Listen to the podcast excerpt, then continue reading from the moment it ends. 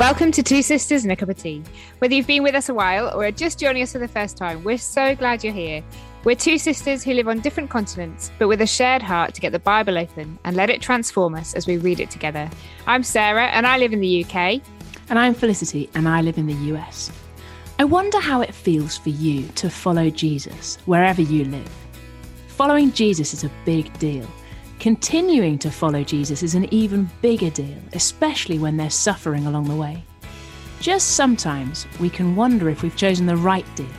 Did we make the right decision as we changed direction and started running the Jesus way?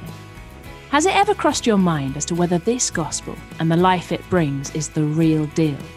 Is this really the gospel of the one true living God? It's when these questions cross my mind that I'm grateful for the first letter to the Thessalonians in the Bible. This is a letter that overflows with assurance. It's short, but it's jam packed with encouragement. Paul gives assurance after assurance to the Thessalonians and to us. This really is the gospel of God, and we really are the real deal. So come and join us as we stick the kettle on, as we grab an English style biscuit, and we jump into this brilliant letter together.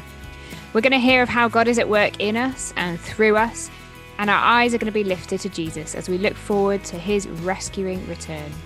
We're going to be challenged along the way too in how we live and how we love, but we're also going to be massively encouraged to keep going in the glorious gospel of God, to keep going when Jesus comes back.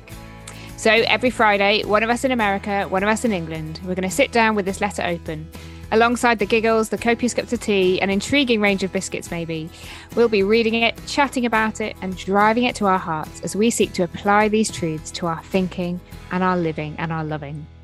We kick off this new season in 1 Thessalonians next week, Friday, 16th of September, and we'd love you to join us.